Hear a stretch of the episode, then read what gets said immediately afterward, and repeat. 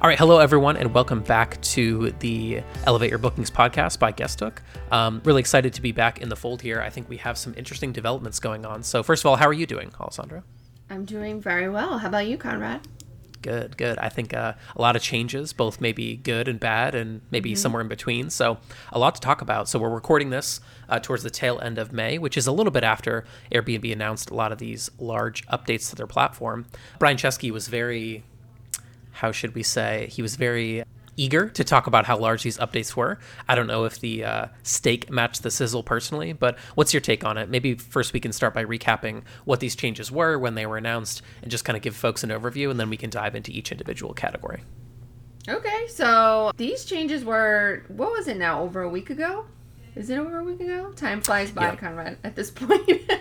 so it was over a week ago, and you know, they focused on three main things, right? So they focused on the categories, which was going to be the biggest change, the split stays, and the air cover. So, you know, if we go into the categories, they now have 56 categories.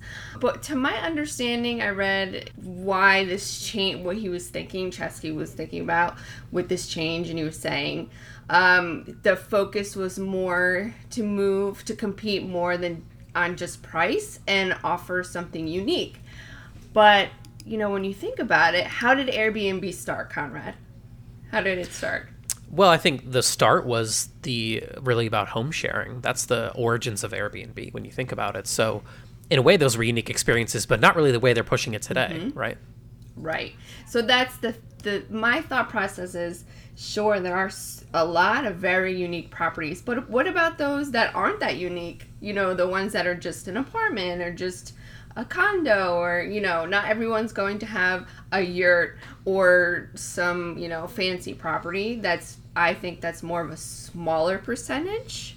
So i think that's going to be maybe one of the biggest problems. What happens with those hosts at this point. So here's my take on it. I believe that what Airbnb is doing, where they talk about their really unique kind of jaw-dropping properties is I think this is similar to how Nissan does marketing. So mm-hmm. Nissan makes a lot of cars, right? The majority of what they make or the majority of what they sell, I guess I should say, is the more economical cars, right? Like they sell Versas or you know they sell you know kind of standard four door, four door sedans, right? But what Nissan loves to market and advertise is their kind of fun, more exciting sports cars, right? So if you look at Nissan ads, they feature cars that are faster, or that for a long time they've had the GTR and they use the GTR in a lot of their advertising. They're re-releasing the Nissan Z, you know, I think either this year or next year because these are kind of fun, you know, sexy, exciting sports cars. So that's kind of my take on it. I think when Airbnb talks about these really unique properties, like if you look at their ads, they don't show that standard two bedroom, three bedroom house, right? They don't show that standardized condo because I think they want people to get excited about the possibilities of Airbnb. Then when they get on the platform, though, what do they? A lot of folks end up picking. They, they end up picking kind of the more normal properties. So that's my take on it. That's how I feel Airbnb's marketing is. It's kind of akin to a car dealership or a car brand, advertising and marketing their sexy, exciting, fun sports cars. But then they know most people are going to come in and buy the the Honda Civic, if you will, instead of the more exciting stuff that they have to offer. So I don't know what your take is on it, but that's what I think of as an analogy to the Airbnb world right now with these properties as I think of the car brand world. I mean, that makes sense. I think the only issue, again, is how are those little guys going to be more visible now that you know if you're looking you're, you're doing a search you're going to see all these unique properties is what you're going to see mostly right there in your face so that is that is just a the thing that i'm constantly questioning is what is this doing for the regulars and if we look at the categories i don't know if you you have that up but if you see the categories you know all the categories you know, we have A frames, we have um, grand pianos. I mean, I don't think that many people have grand pianos in their homes, or an earth home, or um, you know, historical homes. I think a lot of some people have that. Tree houses, towers. I really don't know what that is. What's a tower? Do you know what that yeah. is? Can I say the lighthouse? Like that's what I want. Like just just right. a lighthouse. I think that's an office bit where Stanley's like, I just want to live in a decommissioned lighthouse. You know? That's, right. Right. Maybe that's so, maybe that's what towers are. yeah, I mean, some of these categories are a little funny and strange. I mean, not that many people are going to have some of these things, but then again, it's also good because they were, for example, they do have that vineyard category. So Now, that's making it easier. For example, if you're looking for a wine tasting, before you had to choose a location, like you had to think of a location that had the wine tasting. But now you can find properties if you click on the category that are located near wine tasting. So now you can choose from different locations and different places that will have these vineyards, which that's a cool thing. I think that's a different thing that we could do now, which before, you know, you'd have to pick like Napa or something like that. But now you can kind of see different areas and maybe something you didn't think of before. So I think that's kind of cool. I don't know. I'm just 50 50 on this, I guess. I'm 50 yeah. 50 the, the idea of discovery i think is one that makes a lot of sense to me like you're describing like if you mm-hmm. truly are going on airbnb and you truly don't know where you want to go i think these new categories can be kind of fun because you click in there you know you're able to see really diverse sets of properties geographically you know you can see stuff that i never would have searched for personally you know even something i'm into right put golf in there and i'll see mm-hmm. i'll hear about courses or see homes near courses that i've never heard of and it turns out these are like world class courses either locally or in other countries or whatever the case may be so i think there is an element of that that is the plus side of this, which is that if you have a home that truly is does offer an amazing guest experience, but no one searches for your area, no one searches for your location, or not no one, but you know, not a lot of people search for your location, then you may get more visible in an update like this because you're truly offering something that is a experience, which is of course what Airbnb has leaned into a lot with some of this marketing. On the flip side though, I, I do wonder like, is that again what most people are going there doing? So some of these categories too are very broad, like you pointed out some of the more esoteric ones, but things like just beach, for example, or there was ones in there that I think one of the categories is is chef's kitchen. Like a lot of properties, higher end properties have a kitchen that probably a chef could work in, and then then they have the more narrow ones. So I kind of see where they're going. Like I said, I think the optimistic view would be hey look at these people who had these awesome homes but no one was seeing them now they can now they can get inspired now you can find something new. But i feel like most people go to airbnb speaking personally and we already know kind of where we're going if we're looking on the platform right? Like we're going to disney therefore we're going to book a property in central orlando or, or central florida maybe in orlando maybe you know somewhere nearby. So that's where i think maybe the hype of what it could be versus what it actually is i think don't necessarily match up perfectly right the other thing that I want to mention personally, I was a little bit confused. I think we discussed this before, but you know, I did a search. I went incognito and I did a search for Aruba just to see what would happen. So I clicked on a category, I clicked on beach, and then I typed in Eagle Beach Aruba. And then what was happening is I'm getting Aruba, Curacao, Colombia, Bonaire, and then I'm just I feel even more confused because that's not where I want to go. right, and and for those who aren't familiar with the area, these are totally different countries. It's not yes. like you put in Eagle Beach and they were showing you a different beach, Baby Beach or something like that. They were putting in, they were saying like go to an entirely different country, like get on an airplane and go stay at this listing instead of this listing. And these, right. even these markets aren't similar at all too. And we, we've looked at some of the community feedback on various Facebook groups and things like that. Mm-hmm. And I've had some conversations from folks that we work with and it doesn't seem like this has been a good thing for a lot of people, right? There's been some, there's been some people that have lost a lot of visibility with this update. Right. I mean, I've looked into some things, and for instance, there's someone, for instance, said, you know, seven listings and no bookings since the upgrade. Someone else said, you know, 13 listings and mine's not getting any bookings at all. That's kind of what I'm seeing in a lot of the groups is everyone is just complaining that they were getting bookings and then all of a sudden when the change happened, now they're getting no bookings. They don't see themselves in search. Someone else was complaining. He said that he um, signed in through his friend's Airbnb to do a test to find his property. And he said when he was searching, he found his property at the correct price. And then when he signed in with his friend's name, there's screenshots, the price almost doubled. And that's not his rate. So he was also mm. extremely confused. So I'm just seeing a lot of a lot of strange things going on, I guess, at this point. Yeah, and this is um, anecdotal feedback. I haven't tested this, um, nor have any of the clients that we work with tested this quite yet. But I just mm-hmm. saw this literally about a day ago, which is some people said it might make sense to pause your listing temporarily. There's like a mm-hmm. pause or snooze listing inside mm-hmm. of um, Airbnb, and I saw this on Reddit. So I think it was the Airbnb host subreddit. I saw this posted, and there was again some. To be clear, I haven't tested this. Don't know if this will actually provide a positive outcome. But if you're getting no bookings, I do wonder if it's worth trying because the sentiment that some people were posting in some of these Reddit threads where like it kind of resets you and like puts you at the top of the list again, or at least higher up in the list again, so that people can see your property and what it has to offer. So, you know, test at your own peril. We're not giving you advice in that regard because we can't back it up with data that that is actually a good idea, but mm-hmm. maybe something to try if you've truly gone from, you know, three, four, five bookings a week to zero, you have very little to lose by pausing it for 24, 48 hours and then retrying it again.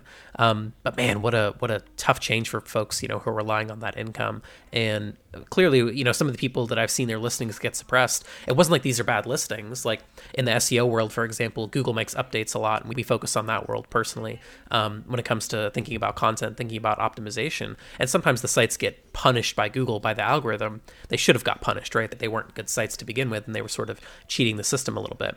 But in this case, some of the properties that I see getting suppressed are awesome properties with, you know, 30, 40, 50 five star reviews, some even super hosts, things like that. Mm-hmm. So it doesn't seem like it's fair, to be honest with you, to change things that drastically for people who have been good stewards of your platform and to really remove their bookings from, you know, a handful a week to zero really puts people in a tough spot, you know, when it comes to Airbnb.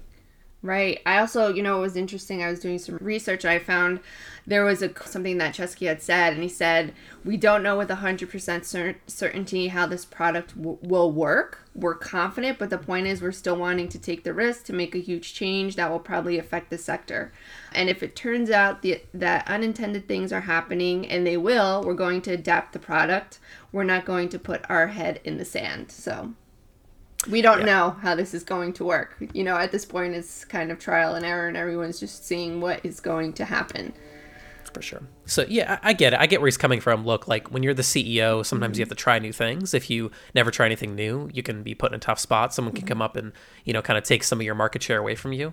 Um, but you know, it's easy for Chesky the billionaire, I suppose, to sit there and say, "Yeah, we're just going to change things, and we might kill your bookings." And you know, whoops is kind of the you know the sentiment, which he has every right yeah. to do. I'm not necessarily criticizing him in that way, but it is one of those things where I think the broader lesson here, if you're one of these people who were impacted very negatively by these Airbnb changes, is um, this is platform risk. This is the definition of platform risk. We've talked in the past about, hey, you could get kicked off Airbnb, right? They could suspend your account at any time.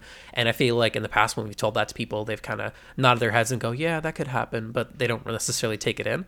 Although in this case, I don't know of anyone that got kicked off the platform because of this update. This is the same sort of risk profile that might occur. Airbnb could decide to make a bunch of changes. Your property can kind of get squeezed out of the fold a little bit. And this leaves you in a very vulnerable position if you don't have other booking sources to rely on. You know, at least even having another another listing site, at least being able to rely on Vrbo here and get a little bit more visibility there. Having maybe your own website, obviously having the ability to get some direct bookings, having an email list. These are all things that people who maybe got unfairly impacted by this update could be doing right now if they had some of these uh, things at their fingertips. So maybe, you know, in the short term, I feel bad for some folks that lost a lot of revenue and a lot of bookings from this. Hope it returns for them as soon as, you know, humanly possible. But, you know, the broader lesson, if you take a step back and don't panic and think, okay, what does this teach me about my business? It teaches you that you need to have um, some diversity in where you're getting bookings from, ultimately. Having a handful of properties on Airbnb or one or 10 or 100, it doesn't really matter. If all your revenue comes from one place, you can sort of get caught into this algorithmic uh, test, which may or may not be favorable for your business. And like I said, there's been plenty of stories that we've heard over the past little, you know, few days, week or so, that have indicated that this does sometimes, you know, this this has been negative for a lot of people out there. Right. And in your opinion, what would be the best thing to do? I know you've said, you know, be on other platforms. So what would you suggest? Maybe like Vrbo, anything else? Obviously, you know, probably direct bookings. What else do you think? Yeah. Yeah, I think those those make the most sense to me, right? Mm-hmm. So Vrbo, I, I really almost feel like it's a two horse race. I mean, we're speaking at this from a very, I'm speaking of it from a very U.S. centric viewpoint. I think if you're in Europe, you know, Booking.com makes a lot of sense, and, and there's some inventory on Booking.com in the U.S. for short term rental, vacation rental inventory. I can't think of a single client that I've worked with that's getting more than two, three, four percent of their bookings from other sources, like other channels other than the main two of Vrbo and Airbnb. So it feels like a two horse race right now in the US as far as the OTAs go. And then yeah, ultimately I think that's what it comes down to. Being able to get direct bookings, being able to get your own bookings is always going to be the channel that you control the most, right? no algorithm is going to take away your past guest list if you've been diligent in collecting it. No algorithm is going to take away your ability to communicate with them. No algorithm is going to, you know, delete your website off the internet, right? You own it, you host it, you control it, etc So I think again for you know those people who have been put in a tough spot, that makes a lot of sense to me as a way to be able to take a direct booking, you know, have a, a marketing platform that you can use yourself and leverage and get more visibility from it and you know, I think that's good practices anyways, but if you've been unfairly impacted by this stuff, then more than ever, you know, be doubling down on it. And that's sort of combined with the flip side of this, which is like there does seem to be a little bit of a, a demand lull right now was re- reading an AirDNA study just yesterday where they were kind of agreeing with that in leisure markets. Let's just say it straight, right? 22 is not going to be 2021. There's going to be significantly less demand in some markets here in summer of this year than there was in last year. So I, I don't think that we should also, you know, not stick our heads in the sand on that fact either. You you may be dealing with a, a sector or a region or a category where there's been significantly uh, you know increased amount of supply so if there was 4000 properties in your area last year on these listing sites today there might be 6000 because people saw this gold rush and they rushed in that's one mm-hmm. side of it so more supply and then on the flip side demand might have fallen in that market as well um, you know some of the specific markets where i think i've seen this like gatlinburg comes to mind as one specific market the smoky mountains absolute phenomenal demand last year. This year, still good demand, but not nearly what it was. And there's more homes, right? So, or more cabins, I should say. So that puts people in a tough spot as well. When just going back to economics 101, when supply uh, goes up significantly and demand either stays the same or goes down, there's just less overall bookings, less overall demand to go around. That's going to impact folks negatively as well. So the top few properties are always going to do well, even in a pretty bad market. You know, uh, outside of things like lockdowns and things like that that we've experienced. But even in like a lower demand season, the top properties will still get bookings. But if you're not one of the top properties and you're kind of in that meaty middle and you're not doing any other marketing than being on one or two listing sites, I think that does put you in a more vulnerable position than you could be otherwise if you're investing in some of these other things that we're talking about.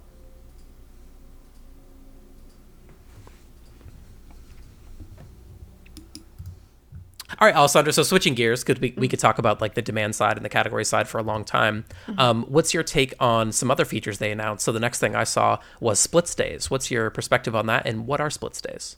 Well, the split stays are basically showing you two different homes. So basically, if you're say you're a remote worker, right, and you want to you're going to you want to travel, you have like 30 days that you want to travel. So basically, Airbnb can will show you two different places that you can stay at. Basically, they have the same features, the homes, but they could be in two different locations. So I thought that's cool. That's kind of giving you a little bit, you know, if you want to travel and you're a traveler, it's just showing you different options, which I think is nice. So it's going to, you know, split two properties. You get to actually see two properties on your screen and you kind of get to decide if you want to stay at that location or another location. So I think that's pretty cool. I really like that. Especially we know people are still working remotely. I think personally I think it's going to continue and it might become more people working remotely. So we know that people now like to travel and work at the same time. So they're having workations. and this is a great thing I think for that. So I think they're they're trying to focus more on longer stays as well now. So this is part of that. Yeah, I thought this was cool. This isn't something that I would have predicted they were going to go down the mm-hmm. path of. I would have, if uh, before the announcement, I would have predicted, as a lot of other people did, that they would have gone more in the direction of like a monthly subscription type thing. I think maybe that still could be on the horizon for them, where mm-hmm. you pay like a flat fee and then you get to stay in a certain type of home, you know, every month or every few weeks or something like that. You know, what Chesky says is that people live on Airbnb. That's becoming more and more common. He talks a lot about longer term stays, things like that at the conference I was just at, the VRM Intel conference, Jason Sprinkle from Key Data Dashboard says that in his data set, he doesn't see that. He sees like the average um, stay length going up a little bit in some markets, but he, in his data set that he has access to, he doesn't see a lot of these, um, you know, longer term stays really being some massive trend. So I think there's, depending on what type of market you're in and depending on what type of property or guest you're attracting, I think you can have very different experiences. If you have like a townhome in a major US metro, I, I think you're going to be very different than like a traditional leisure market that's around a beach, a lake, or a mountain, and you're going to get different stuff there. But ultimately, I think this is a cool feature if you're mm-hmm. going to go for a longer trip. Being able to kind of see like here's the difference between the two, I think could be positive. I, I don't really know as a host if you're going to need to do anything differently to kind of prepare for this.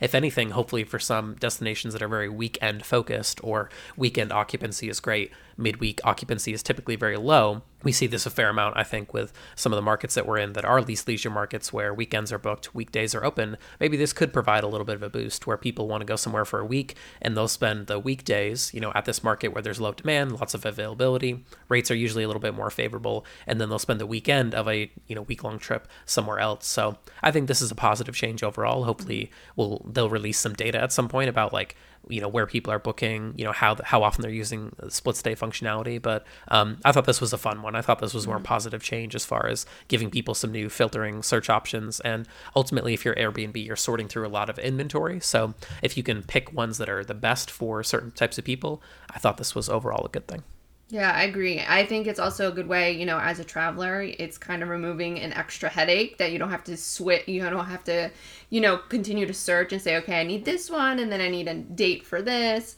So I kind of like this. It's just, you know, removing a headache from a traveler and showing you other things that maybe you wouldn't have thought of, you know, staying at before. So I really like this. Yeah, right on. Um, so moving along into the third announcement, as we move on from st- split stays into AirCover, I think they've they've talked a lot in the past about their coverage for hosts, and mm-hmm. I've heard certain things that haven't always been the most positive about what that host coverage actually means, what it actually covers. I've certainly heard some stories of Airbnb paying out and you know a guest causing damage and the host being able to do something. But this is on the other side, isn't it? Right? This talks a little bit more about guest booking a property and then getting some protection from you know Airbnb to make sure that property is what they expect. So, what was your take on AirCover, and also what is AirCover as it relates to this announcement? So, basically, AirCover has four parts to it. So, one is a booking protection guarantee. So, if a host cancels within 30 days of check-in, Airbnb is going to find the guest a similar or better home. Then they have a check-in guarantee. So, if you can't check into your home and the host can't resolve the issue, um, they will again find you a similar or better home for the length of your stay, or they'll refund you. The third is get what you booked guarantee. So if you're anytime during your stay at the property that you booked, you find that it's not as it was advertised, so they had an example, you know, if a refrigerator stops working and the host doesn't fix it, you'll have three days to report it. And then again, they'll find you a better place to stay or they'll refund you. And the last one I really liked is a 24 hour safety line. So basically, it's a, a, a phone number that you call, and if you ever feel unsafe, um, they're going to access you to specially trained safety agents all day. So I thought that was very interesting that they put that in there. Yeah, of each of these different pieces, I think I have different sort of uh, thoughts on each of them. So, booking mm-hmm. protection guarantee, ultimately, I mean, no host wants to cancel. I think right. if there happens to be like a guest person listening to this, like no host wants to cancel, right? A host wants that money, they want that revenue coming in. So, if they cancel, there's probably a really good reason for it. You know, property get damaged, or um, you know, so maybe inclement weather coming through, or they're selling the property, or something like that, right? So, no host wants to cancel. But if you do, yeah, it's a ho- it's a horrible experience for the guest. Let's be honest, right? Um, especially if you've booked it really far in advance, it's a high demand season or a high demand area. You know, losing that that opportunity to stay in that property um, within with low or no notice is a horrible feeling. So being able to say, hey, we're going to go and try to find you something better or similar, um, and make sure that you're so we're going to try to find you something similar to what you've actually chosen or what you've, you know, what you've booked. I think that can hopefully be a positive thing. And certainly I hope no host is canceling willy nilly. That's not my experience at all. Mm-hmm. Um, having been in this game for a little while, usually if the host does cancel, there's a really good reason for it. But on the guest side, knowing that kind of Airbnb has my back a little bit and they'll try to find me something similar or better, um, I'm assuming for the same rate, then I think that's overall a, po- a positive change. Now, as we head into the next piece, the check-in guarantee, you know, I, I don't see that as necessarily a major, major issue. I don't I don't hear a lot of these things now, as opposed to maybe I when I did back in 2014 when I got started in the space and people were still picking up keys and long mm. lines, you know, to actually yeah. get into properties. I think now with kind of this revolution of keyless lock type type environments and codes that you enter in when you're checking into the property, I don't know if this is necessarily a massive issue that's going on all the time, but hey, if it does happen, you know, and you can figure out a way to put someone in a property that they can actually use, then hopefully that's a good thing for guests as well. So I feel similar about those two. Um, ultimately, if you're the host, if you're a property manager, it's up to you to deliver a good experience for your guests and um, not canceling on them last minute and letting them check in the property seem like some pretty low bars that any decent host and decent property manager should be able to clear relatively easily. Now, as we get into the get what you booked guarantee, I'm not so sure about this one. I think there's a, a, lot of nuance in here, obviously, and we'll see kind of how Airbnb does this in the real world. But let's be honest, like Airbnb is very much playing the middleman in this scenario, and in the past they've shown consistently that they tend to side with the guest in these, you know, in these situations. Um, you know, certainly we learned that with COVID. We've learned that in, in the past where there's been disputes or problems from a lot of the clients that we've worked with. If it's kind of they're not really sure if it's 50-50, they're going to go on the guest side and they're going to maybe make sure that revenue is taken away from the host. Um, you can't say the same about some of the other platforms out there like Vrbo in my experience and the experience of the clients that we work with. So, you know, just reading this example that you gave very quickly, a refrigerator stops working and your host can't easily fix it. Um, we will refund you, meaning the the host is refunding you, and Airbnb is just is just sort of strong arming them in the middle. Um, and they have three days to report some of these issues, which I mean, for some stays, that's the whole stay. You know, 3 mm-hmm. days is the entire stay. So you could maybe check in, stay at the property, find something wrong early on in your stay, you know, maybe document it, maybe send one message, wait until the day you check out, and then say, oh, there was, you know, some issue or, oh, I didn't, I didn't, this didn't get resolved and get a refund. That, that makes me a little worried, certainly, if people gotta go in there abusing it. And unfortunately, I think most 90 something percent of guests are awesome guests and they mean well by your property. They're just there to have a good time. But there are some people that take advantage of the system. So by putting the system out there and kind of allowing a guest to come in and say, oh, they didn't easily fix my issue that I found and they get a full refund in that, in that sort of scenario scenario, I, I, I worry about this one a little bit. I think some bad things could happen. What's your What's your thoughts, Alessandra? Oh, I feel the same way. I mean, this is an easy an easy advertisement for for people to just you know um, get a free vacation, like a free little stay, right? So, um, I think anything can happen with this if people, you know, this was highly advertised. People can see this. They, you know, you can go to the website and it's easily seen. So, you know, the new air cover is very guest centric. Um, that one is probably the worst one, I would say. I agree with you. so, I don't know what's going to happen with this one because it is. It's true. You know, you could come in the first day. A lot of stays are three nights. I had that a lot at the condo three night stay, four night stay. Um, and anyone can say, "Hey, the fridge is broken," and you know they leave, and then they stay there for free. So yeah, I mean, this is another one we have to see. I think out of all four of these, I really just like the last one, the 24-hour safety line. yeah, I think yeah. that's the only thing I'm really uh, liking about this change here. Yeah, and, and hopefully, you know, obviously Airbnb customer service uh, type reps, again, you know, depends a lot on the quality of maybe the rep that you get and how they want to mm-hmm. take care of your issue, whether you are a host or a guest. But, you know, certainly if someone does feel unsafe, I mean, having the ability to reach out to someone mm-hmm. who can hopefully solve the issue, I think makes a lot of sense. Um, uh, the only, I guess, thing I have on it is unsafe. I, you know, I don't know exactly what that means. Maybe, mm-hmm. you know, maybe if you stay in a neighborhood that's not the nicest neighborhood in a city, what's considered unsafe. Someone just looking at you the wrong way maybe hearing hearing noises hearing a gunshot i don't know. So that's my only thing it's like what you know there's a lot of people out there nowadays who will say they feel unsafe about things that um you know so-called microaggressions or things like that I, I, guess i'm not sure exactly what like sort of environment would trigger this feeling of unsafeness but hey look if someone's ultimately in a negative situation um, as a guest and airbnb is there to try to resolve that issue or get them to a safer place or something like that and there's 24 hour availability I, hopefully that's only a good thing and hopefully if something bad were to happen and they can prevent it then kudos to airbnb for that one if it does actually help you know solve solve real problems that might occur right. for sure yeah. Yeah.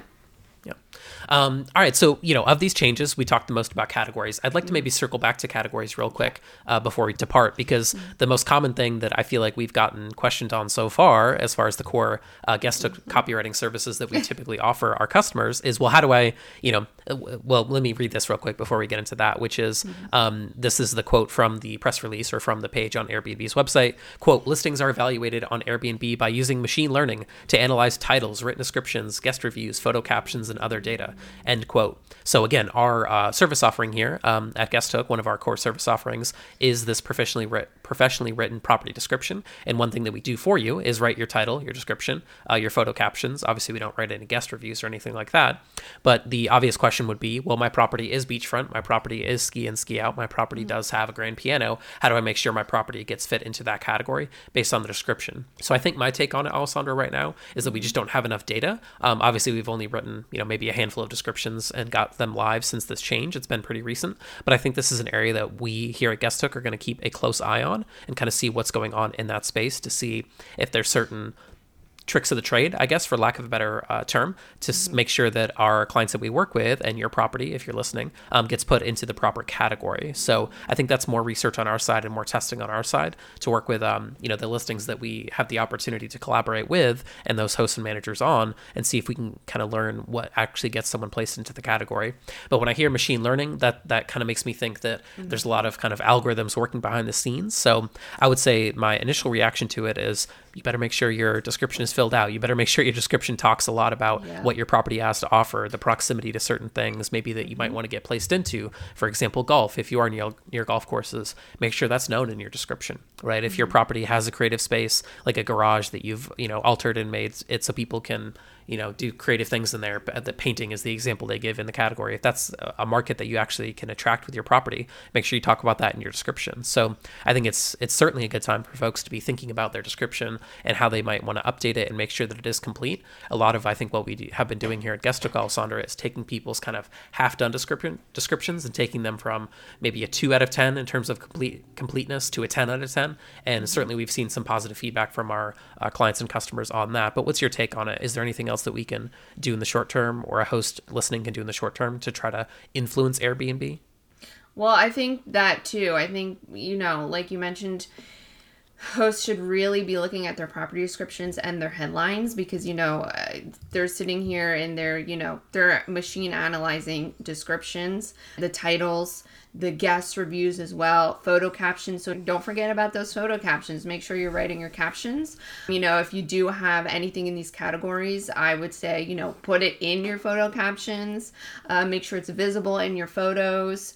I think that's very important. So that's the thing is, you know, I think people need to really take a look at their descriptions and really look at the categories as well. See what categories you fall into.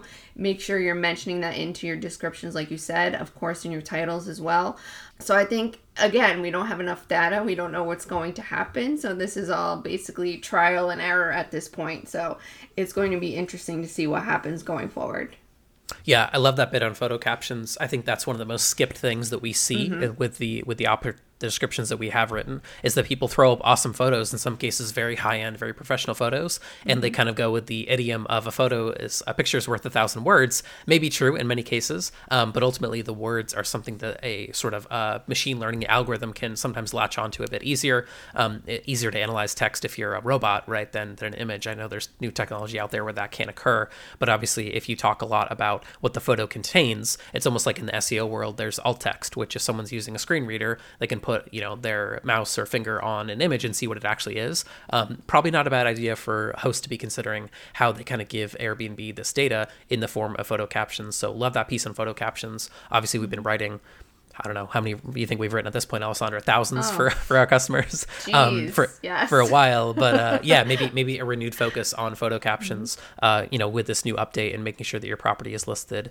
in the right way. So. Mm-hmm yeah, to recap really quickly, Airbnb categories, we spent the most time on that. I think that's a huge change. Again, maybe not necessarily for the better for everyone, but you know, would love to hear your take on it. If you guys have any feedback, um, certainly feel free to give us a you know give us a shout on social or email us info at guesthook.com. We'd love to hear about it. Split stays and air cover. So those these three updates, um, I think, are pretty large. Specifically, the category one. We'll see where Airbnb goes in the future. Um, you know, I think Chesky's already admitted he's not afraid to make changes. Um, he's not. It's not business as usual over there um, at Airbnb. So, yeah, really glad to have this opportunity to talk about these updates today, talk about how it might impact hosts and managers around the world.